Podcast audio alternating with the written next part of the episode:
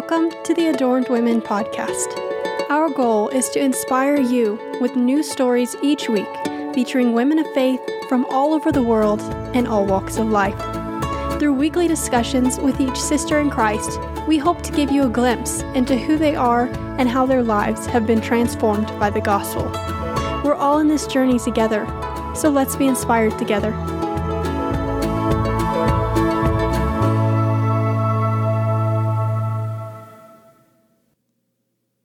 Welcome back, Adorned Women. I'm your host, Alicia, and this week's guest is Allison Chirume. Listen, I love sharing the stories of all kinds of women, not just those who have careers in ministry or missions, because we're not all called to ministry and missions. God can lead anyone, anywhere, into His work for the sake of His kingdom. However, there is something undeniably powerful about listening to the stories of those who have lived out a very tangible journey of following Christ onto the front lines and even into enemy territory to carry out his work. And God has certainly given Allison that privilege. Allison grew up in Colorado, in the U.S., but after visiting Africa on a mission trip, she knew that's where God wanted her. She's now been living in Africa for nearly 19 years, and it's there that she met her husband and had her two children. There, she has spent a lot of her time empowering the communities she and her family have been a part of, and with that, she has a particular passion for antenatal care and rescuing abandoned children. In this episode, Allison testifies first to the transformation God produced in her own heart and her own life, and then she goes on to share the transformation He has led her to be a part of in the lives of others. This whole conversation was so powerful for me, but my absolute favorite part was the final story she shared a picture of how Jesus is rescuing his people from darkness and how he is setting the captives free. It's such a touching story, and it gave me hope. It gave me a renewed commitment to the people God has led me to pour into in my own life, even though it's hard to see how it could ever make a difference.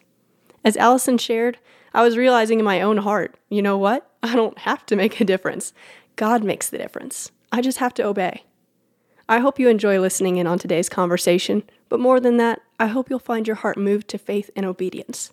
You don't have to be on the front lines to be a part of what God is doing, but you do have to make the decision. Are you going to give it all to Him? I hope you will.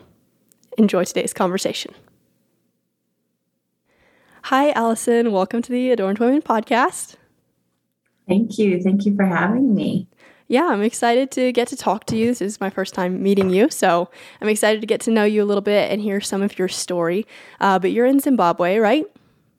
Yes. Have you been there for the full COVID duration, or did you come back to the US at some point?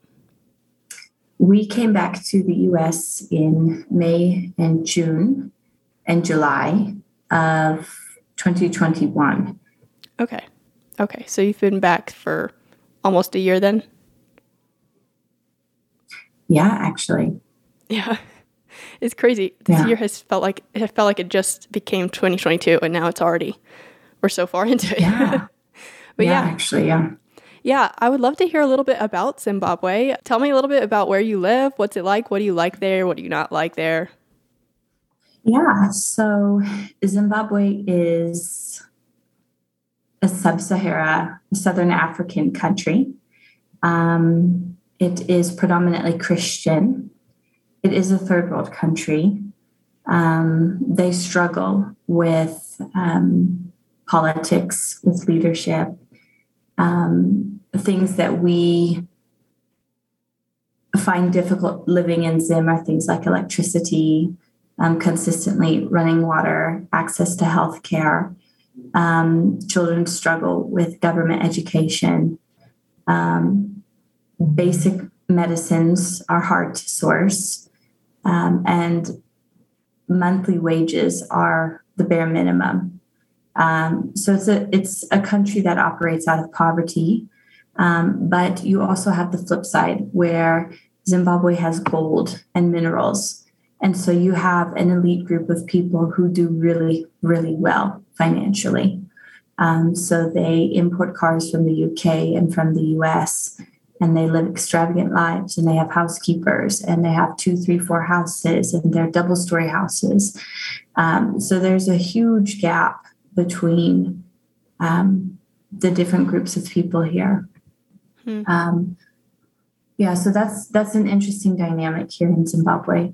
Zimbabwe used to be the breadbasket of Africa, and in the 70s and in the, the 80s, it was it was the country that was the place to be in Africa. They supplied other countries, they supplied Europe, they supplied um, South America with grains. They are a very, very um, soil rich country. Um, they had amazing mangoes, fruits, vegetables, grains, um, and things have just plummeted severely. Um, a lot of people blame the government, a lot of people blame poor stewardship. Um, and a lack of pride in taking care of things. Um, so there's a generation of people that are grieved because the Zimbabwe is not the same Zimbabwe that they used to know and love. Um, but there's been an exodus of trained people, professional people that have left because life is so hard here. So you go to the UK, Australia, the States, South Africa, Botswana, and some of the best doctors are Zimbabweans, some of the best professors in universities are Zimbabweans. They've left Zimbabwe. And you can imagine what that's done on the economy because they've left the country. Um, so yeah, it's it has it's multi many layers to this um, economy and to this culture of people, um, an extremely strong and resilient people there's a saying here that Zimbabweans make a plan. They will always make a plan. If something breaks or goes wrong, or they don't have something, they will make a plan to make sure that they can jimmy rig it or come up with it or adapt. Um, and that's something very beautiful about the Zimbabwean people. Um, they have a hope. They're always hopeful. They are so hopeful that the next month or the next season or the next elections will bring change there are people that still hang on to a lot of hope. Well, I love how much you how much you just know the people and know the country. Um, and we'll get into a little bit about your experience, how you ended up there, and how you've um, sort of grown into life there. But can can I just get a quick picture of how how do you spend your days right now? Um, what kind of activities do you do, whether work or just relaxing or family? What kind of things do you um, spend your days doing? Okay, so a typical day or week for me, I'm a mom first. Um, and so I have two little kids that keep me busy. They go to a private um, little country school. And so we, I also teach there. I teach at the preschool. Um, I consider that a ministry of mine. Um, so we go to school together, and then I stay there and I do work with the preschool. I'm in charge of the preschool. And then in the afternoon, I do work with the seniors, um, the older girls in, and older boys at the school in the afternoons. And then the kids and I drive back. And then we carry on with dinner and baths and routine and stories and bedtime. Um, the weekends or during school holidays, um, we do work in the community. So my husband my kids and I were very missional. So our desire is to share Jesus with everyone every day. So whether that's at school um, or for my husband, if it's when he's in the community as well as doing business, um, always trying to point people to Jesus. But there's a very big holistic need as well, physical need. And so we try and meet that need as well.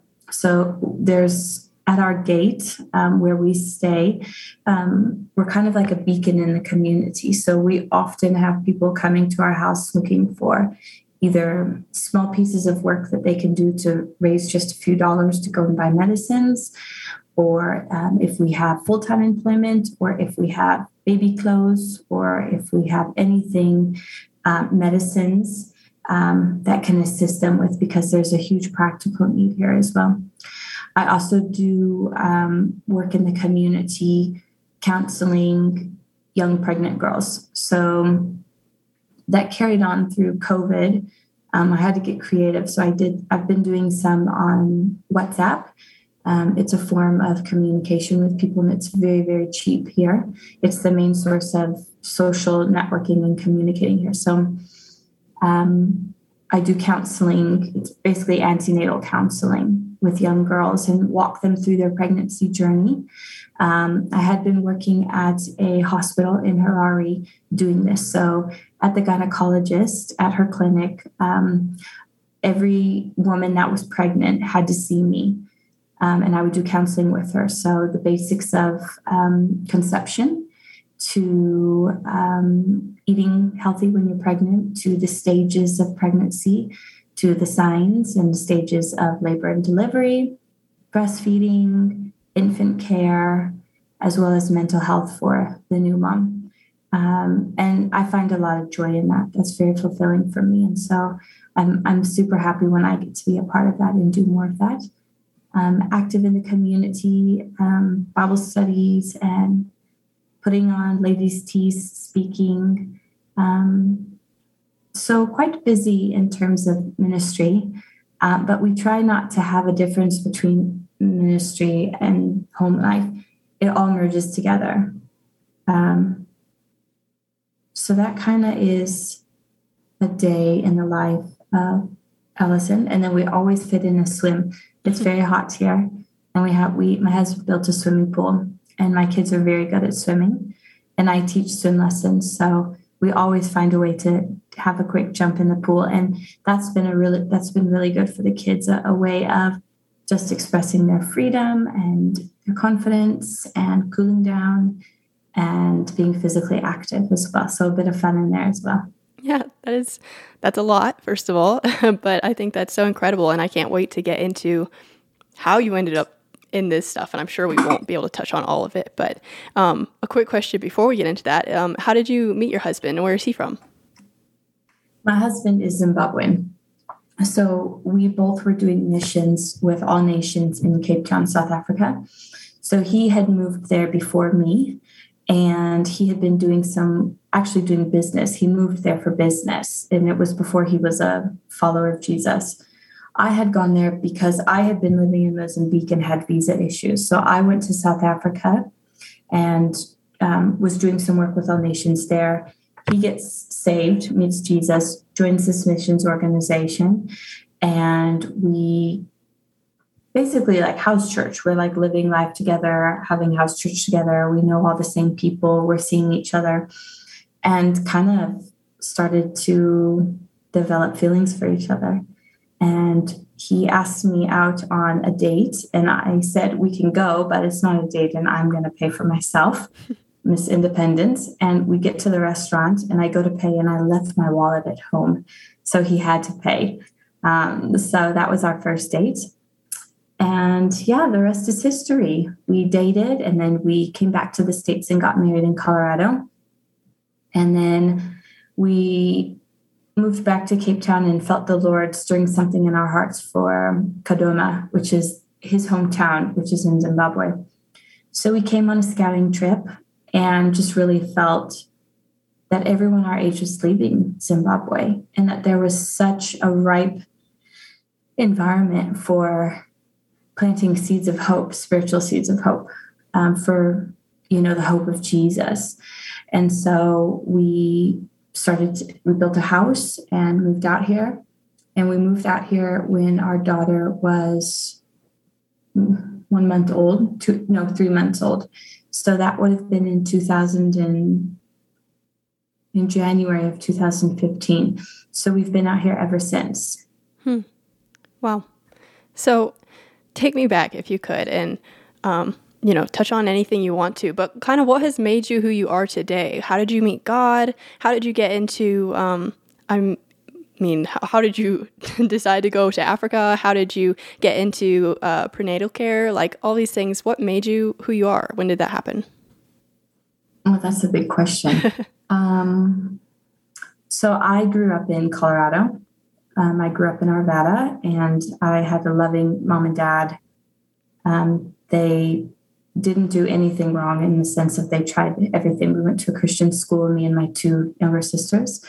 Um, we were safe. We were our needs were met. We were taken care of. But um, I, when I was in high school, I developed uh, an eating disorder, and even though I was on student body leadership boards and I was spiritual chair of the school and all these things. I was leader in the youth ministry There were still a part of me, that secret, that secret thing. So I could be who I, who I needed to be in front of people, but secretly. And I carried on doing that for years. Um, and eventually I got to the point where um, I, I needed to get some pretty serious medical help. And I remember one of the doctors saying to me, um, You are, you'll never be able to have children at this point because you've destroyed your body so badly.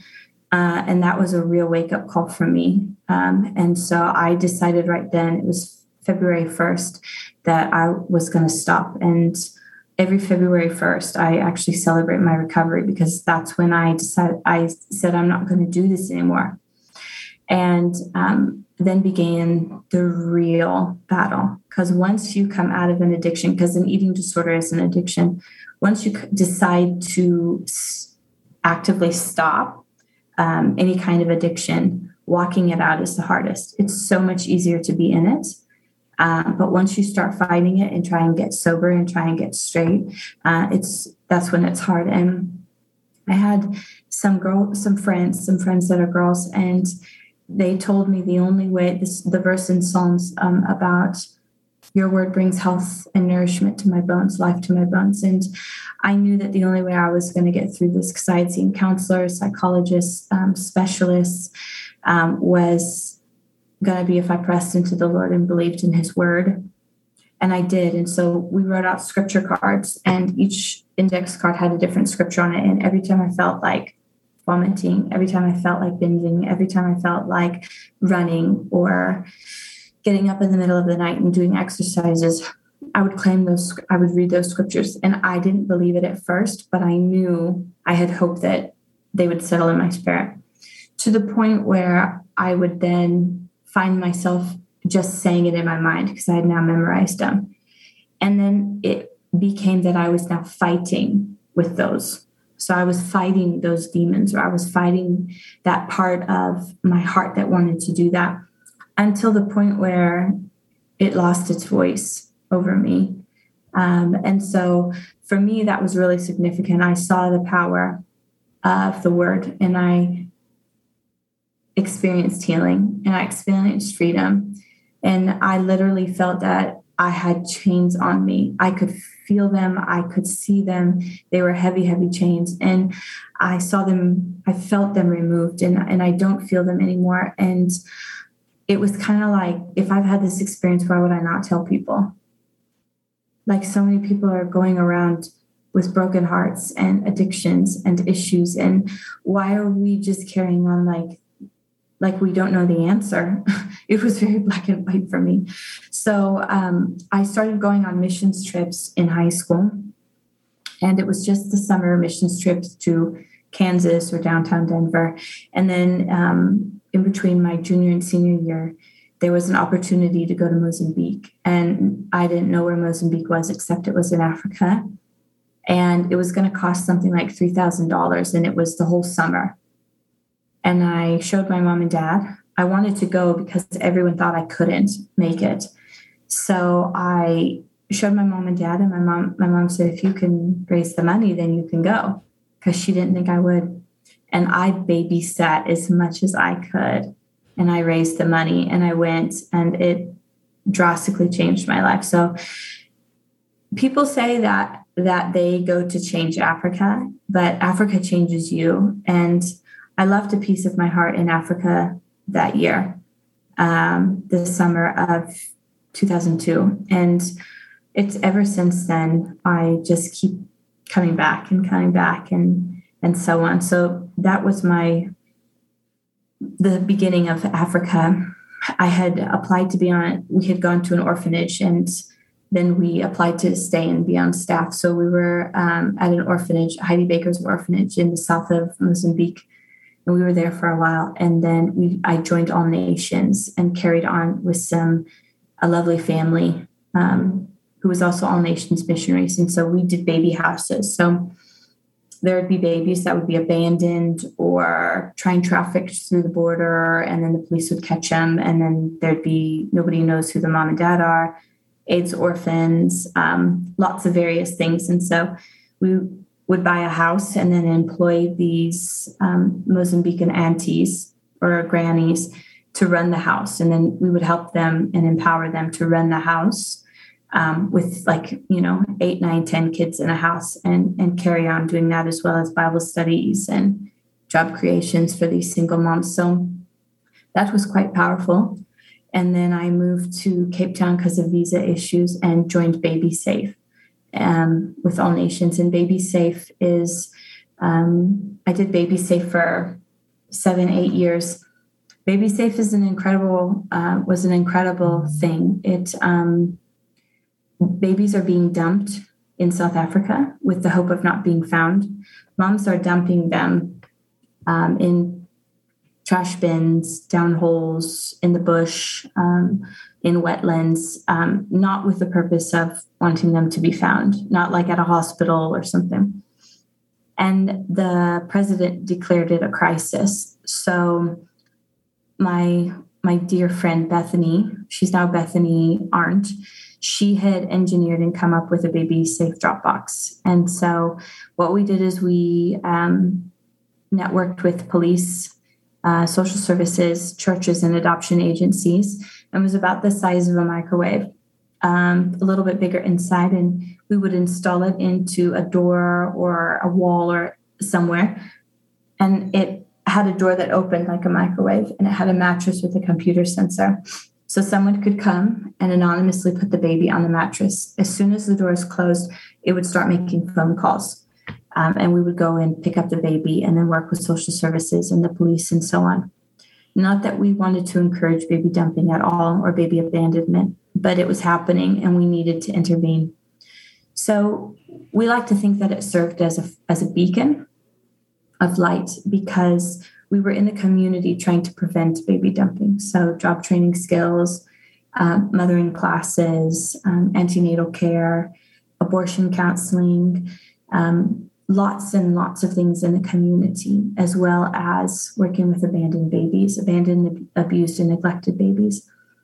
And that's where my love and my desire came because I saw so many moms struggling, and it was like now that I'm a mom, I see that it's it's one of the loneliest things. Even though you have these little people that are attached to you all the time, it can be quite lonely because the conversation is very different. It's don't do that. Do you want a snack? Do you need to go to the do you need to go pee pee? It's a very different conversation than it's not like fulfilling and it's a it's a hard season and you get irritated and you get frustrated and you know even more challenging if there's postnatal depression, which is what I suffered with with my second. So I really, really felt that there was a huge need and and a sort of redemption because I was told that I would never have kids, and I did, um, and sort of a redemption of God's story of now going and empowering and helping.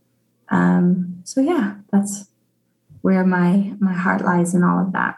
Yeah, I love how that passion was developed in you, and now you found, um, well, I mean, all along the way, such powerful ways to um, utilize that. I'm curious to hear kind of the God side of things. Obviously, you love Jesus, and you've been referencing your ministry and how you um, how you try to share Christ every day. Um, how has God led you through each of these steps of your life? Um, you know, what has your relationship with Him really looked like? So I grew up in the church and around everything that had to do with Jesus. Um, but I made a decision to start living for Jesus um, the day after Columbine. So when Columbine happened, I was in eighth grade. And obviously, there was a lot of hype and hysteria surrounding it the first day that it happened. The next day, we had an assembly at school, and I remember the principal saying that there was a young girl that had been shot in the library or in the school rather and it was because she had been asked do you believe in god and she said yes. And because she said yes that's why they pulled the trigger. So i remember him saying to all of us you know do you is that something that you could do? And i remember thinking no that's not something that i would do. And it bothered me. So i went home and i thought about it. And the next time that we had chapel or assembly i I remember saying, I I'm willing to die for you, Lord, but more importantly, like I'm willing to live for you. And so it was since that that was the 20 I believe it was the 21st or the 22nd of April of my eighth grade year.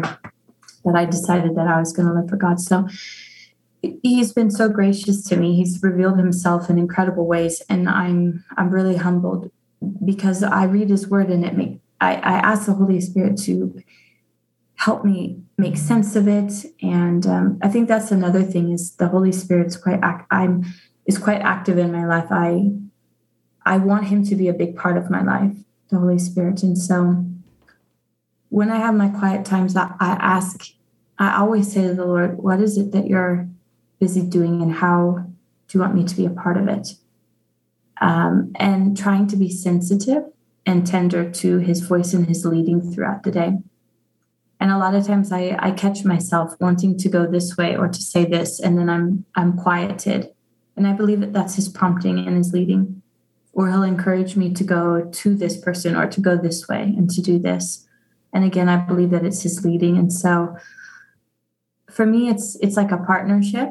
It's a leading, it's it's out of John the abiding. Um, trying to maintain a lifestyle of abiding where the Holy Spirit and the Lord feel welcomed and honored and appreciated and valued in my life because I'm giving them the space and the platform and the praise that they deserve, if that makes sense. Mm-hmm. Yeah. Yeah. So take me to, I guess, whatever was the probably most drastic adjustment period. I don't know if that would have been the first trip to Mozambique or whether it's a, a different point in your journey, but um, take me to one of those adjustment periods and can you describe kind of what kind of hardship that was and how God helped you through that period?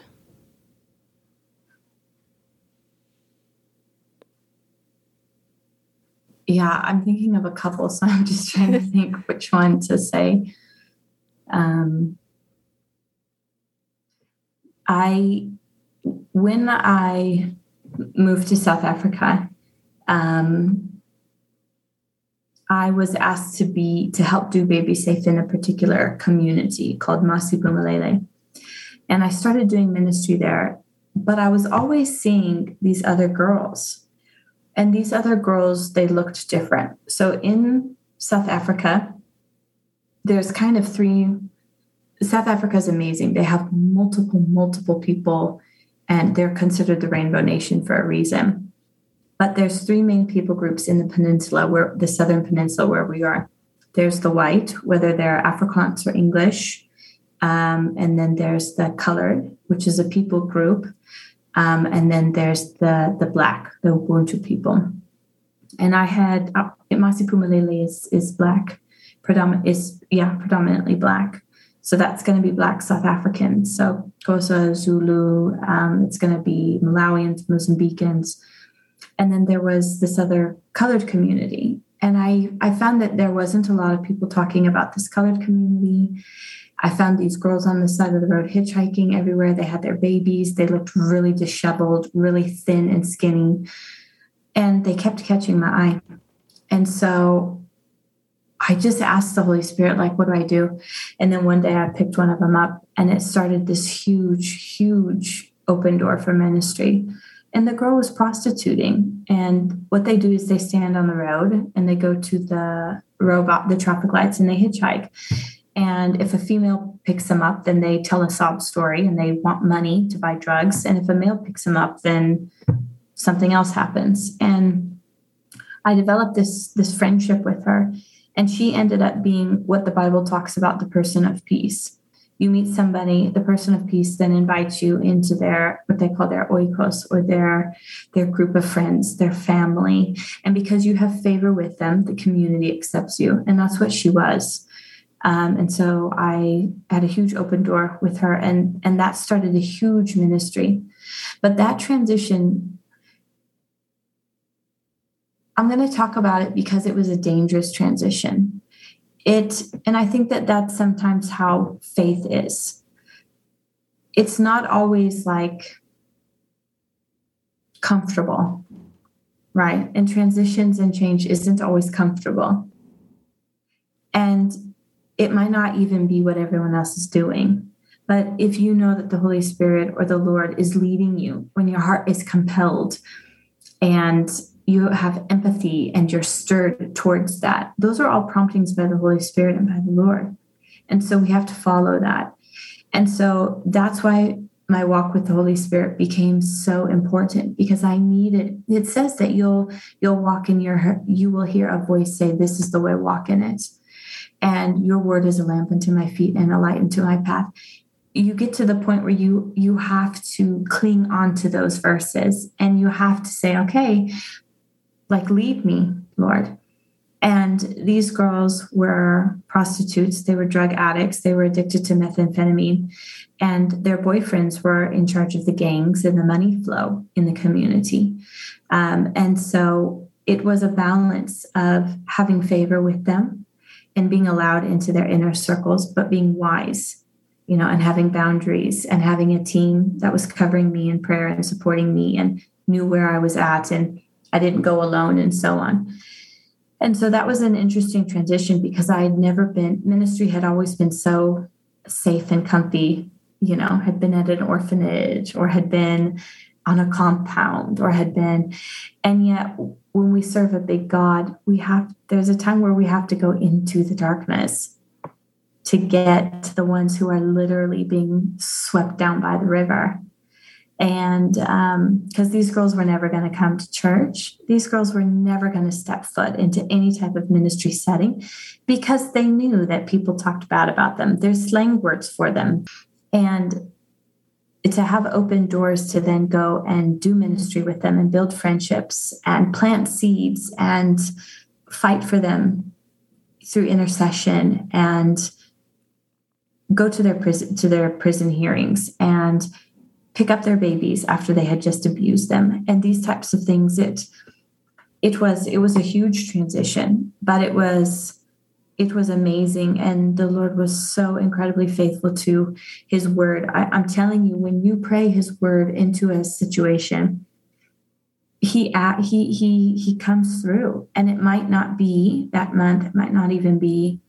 And that was in 2009, 2010, 2011. And here it is, 2022. And those, most of those girls still message me. They all have gotten off of the drug. They're all with different boyfriends. One of them actually got saved with her boyfriend. Um, they've all had healthy pregnancies. They all are holding jobs like at a bakery or cleaning or doing something. And I'm just so encouraged by, by the Lord's faithfulness to answer prayers when we sow seeds because he part it is it's about partnering with him. Um, so that was a transition that um, was slightly dangerous in a way but it was it had to be done. It was it was the leading of the holy spirit that i that i had to listen very carefully to. Yeah. I'm glad you brought that up and shared that kind of story. I would love to hear do you have any stories uh, with any particular girls that really touched your heart and impacted you in a big way? Yeah.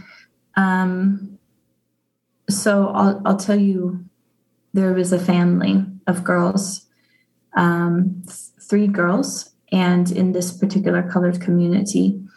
And um, their surname, ironically, um, was a really derogatory slang surname, uh, surname, sorry, last name. And these girls I noticed kept being out on the street. And one of them in particular, the eldest one, um, had a, a teeny tiny baby, like a newborn with her. And one day the the police phoned me and said, "Listen, we're taking this girl to jail. We're locking her up, um, but we need somewhere to put this baby." So we were regist- a registered safe haven, um, and I was registered with social services, so I could like foster that baby. So I took her in and I fostered her. So the mom had been on methamphetamines and she had gone she had some psychotic episodes and so she she was clearly demon possessed, very, very clearly demon possessed. Her sister had stabbed her and had stabbed her in the throat. So her vocal cords had been severed. So when she talked, she talked as if she was a demon. It was it was quite shocking. Um, and now I have her baby. and now she's on her way to prison. And there was a collaboration between some of the people in the police department, um, just like in the movies. There's collaboration. So you get arrested, but you do a favor for me, I get you out, and that kind of thing. So this girl kept getting out and she kept looking for her baby. And unfortunately, she was extremely abusive to her own child. I think that she saw the baby's father in the face of the baby. And there was a lot of hurt and rejection there. And so she took it out on the baby. So the baby hid with me quite often. So I would get phone calls from her from different numbers. Where are you? I'm looking for you. She would barge into supermarkets and churches looking for me. She would write very obscene and obscure letters and leave them at different places that had my name on it but I was filled with so much compassion for her. She, I, I, read the story of the man that had the legion of demons in him, and I felt so the one that kept throwing himself into the fire. And I, I felt so compelled because I felt that that's what she had. She had these demons in her through her own open doors, her own ex- traumas, her own experiences, and her own doings. Um, that had just created this perfect storm for this environment of just torture she was tortured. And so there was an element of trying to keep her baby safe, and there was an element of trying to minister to her. So every time she sobered up in prison, she would phone me um, because she knew that I, I would tell her all the time, I, I love you, and this is not who you're meant to be. You're meant to be someone great and beautiful and strong, and you can beat this and you can get out of this addiction. So that was a long journey there. And um, the police would tell me all the time, you're wasting your time. This is the worst girl in all of that. Actually, a local news station actually did a documentary on nightlife on the streets, and she was featured because she was known as one of the most notorious prostitutes in that entire area. So there would be times where I would release the baby back to the grandmother, and then mom would come out and grab the baby and then leave for a few days, and the baby would come back and had been abused and so on. And my heart was so compelled for this baby. And so lots and lots of intercession, prayer, fasting went into this girl, this woman, and her baby. And the Lord gave me the verse in Isaiah about the oaks of righteousness planted and displayed for his beauty. And I kept hearing that she was to be an oak of righteousness. And I kept thinking, how is this ever going to happen? Everyone in the community just thinks that she's awful, even herself. Like, man, there's times that I'm like, are you serious, Lord? She had spit at me. She'd thrown bricks at my car. She'd swore at me. She'd written awful letters about me. But I think you get to a point where you're able to see that we don't fight we don't fight things in the physical realm. Like our battle is spiritual, right? And he came to set the captives free. And if we're an extension of him and we're going to set these captives free with with him and partner with him, we have to go to where the captives are. And captives are not pretty well put together, you know, well-spoken people. So then I get introduced to her sisters. So now she has two sisters and they're almost exactly the same. Um, and so it became this family of girls. And I was at their house all the time, all the time, all the time, trying to. What I would do is I would take Bible verses, and instead of taking the Bible to them, because they would just switch off, I would write them on an index card, and we would call it poetry. It was it was heavenly inspired poetry. So then we would look at a verse at a time. So I particularly like Psalms. And so we would look at it, and it, there was one verse, and I would sometimes do out of the message. And there was one verse about um, the cords of death entangled me, um, but you picked me up out of the the, um, the like the gutter, and you set my feet on dry ground. So what they would do is they would take that cart and they would fold it, and then they would put it inside of their bra, and they would keep it there, and then they would take it out and they would look at it, and then they would put it back and um, it was quite powerful. So it was sowing seeds. I mean, they had that scripture right next to their heart, um, and I'm I'm happy to say that she's one of the girls that messages me. Her and her sisters. There are some of the girls that message me, and they have jobs and they're off of drugs and they're going to church. And um, her little girl has is she's about 12 now.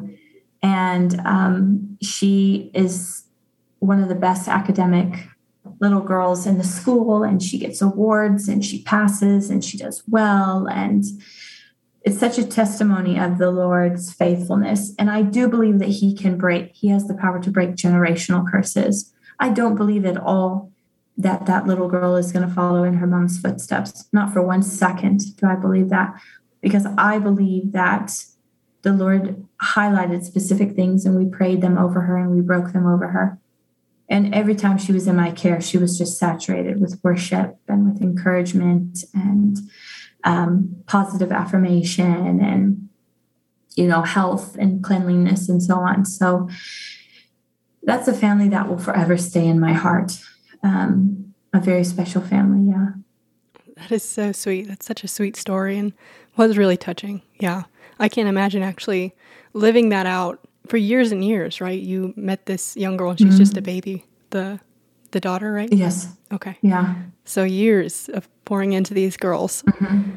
That's and God God was the one who did it. I can't mm-hmm. I can't uh, I can't imagine anybody hearing that story and thinking anything other than God did it. Mm-hmm. Um, and you were mm-hmm. so faithful to go where you were sent and believe when it didn't seem believable.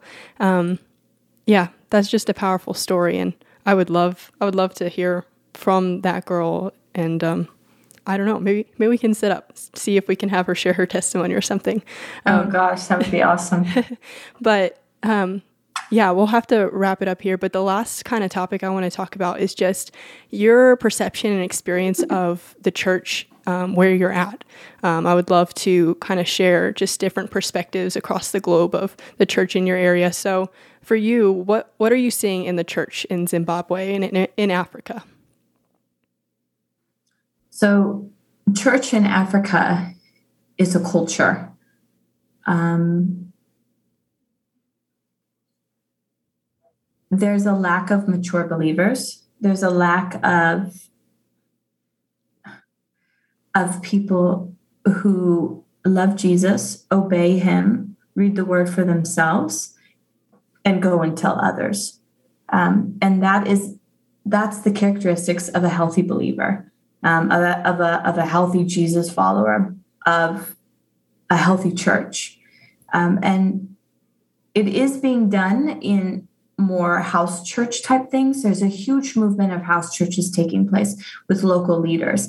And it basically is straight out of Luke. Like you go in two by two, you meet, you talk about the church in Acts, you break bread together, you pray together, you worship together, and then you go and you tell others and so on. And doing it that way, specifically by some of our All Nations team members, um, it's it's spreading quite fast because I think that's what people want. They want to be able to read the Bible for themselves, and they want to be changed, and they want to see other people being changed because there's a misconception here that it has to be from a prophet or a pastor or a man of God, and they've idolized this man of God or this prophet or this pastor, and it's so unhealthy. And they'll these men of God, these pastors drive really nice cars and they travel and they charge you money to have an experience with them. And you have to buy their holy water and you have to buy their bracelets and you have to buy their CDs and you have to sow seeds of faith, which are bricks for their house. And it's really um, it's really really really unhealthy and it's really um, not good. And unfortunately that is rampant in africa. And so you'll see stadiums sold out for crusades um, because of this prophet or this man of god. Um, and my husband and i are always always encouraging people you have access to jesus yourself you do not have to go to a pastor, like a not a pastor, a, a prophet. I'm talking about a specific kind of a person who is a self-proclaimed man of God, a self-proclaimed has like they live luxurious lifestyles, um, and they seem to think that they're the only ones that can hear God on your behalf but you have to pay them in order to do so, or you have to sow a seed of faith in order to receive the blessing of their prayer. Um, and it's just, it's rubbish. And so we're always encouraging people to read the Bible for themselves, that they can hear Jesus' voice for themselves, and to go and tell others to obey what they read, obey what you read in the Word, um, and biblical principles like um, sharing and giving and tithing and blessing, things that are not talked about. Um, because when you live in a society where it's predominantly po- full of poverty, no one, if you make five dollars a day, no one wants to give their tithe, you know. Um, but the biblical principle and seeing the Lord bless that person for that little bit that they do give um, has been so fun to watch and to see and be a part of. So people as individuals are super hungry for Jesus. They're hung they're hungry to know him as a person and to have a relationship with him. And there's a desire to obey, but there's this really fake culture of um, you have to go to the prophet and the prophet will pray for you and if you're sick you have to go and buy this these rocks from this man of god and he blesses the rocks and then you go and you put them on each corner of your house and it will keep the ancestral spirit the angry ancestors and the angry spirits out um, or after your father died, you didn't go and sort out his clothes properly. And so his spirit is angry at you, and that's why you have bad luck. So it's a lot of like um, spirit belief mixed in with like Christianity. Um, and so we always try and just debunk that and encourage people go straight back to the word. What does the word say? Even today, I was doing a Bible study with some of the, the girls at the high school, and some of the things that they were saying were really strange about, oh, but the prophet said if you sprinkle salt, it will keep the demons away. It'll keep the demons away and I said, okay, um, like let's look in let's look in scripture because we want to become young ladies that don't get swayed by what anyone says, but are strong on what the Bible says because that's the truth and that's the plumb line. Um, and so it's it's that kind of stuff. There's a there's a, a real weakness for that. So, what what is your prayer um, as of this week, today, what's your prayer for your country, uh, your family, and, and what you need right now? My prayer for the country specifically is change in government. Um, we need change in government and we need it now.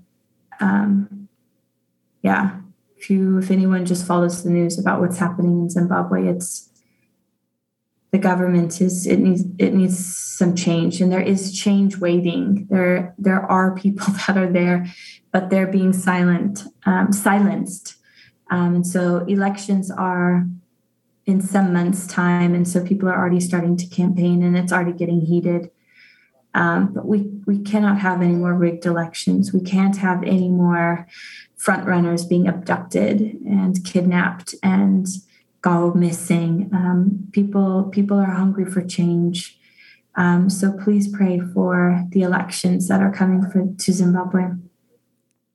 For my family, I pray that we would always be a beacon and a light to those around us, um, that we would hunger and thirst for righteousness, and that we would give generously of our time, of our knowledge, of our love, um, of this this gem of who Jesus is and the hope of His return, that we would share it with others.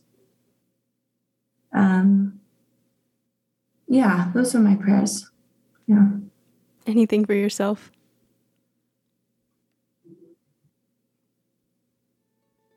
More patience. Don't we all need more patience? I'm sure with two little kids and plenty of yeah. that you're working. More patience. Yeah. Yeah. Thank you so much for your time and for sharing um, some of your story and some of the some of the encouragements that you've experienced and can pass along. Um, really enjoyed talking to you today, so thank you. Thank you so much, Alicia. What an honor, and yeah, I pray that many are blessed by by this. Thank you very much for organizing it.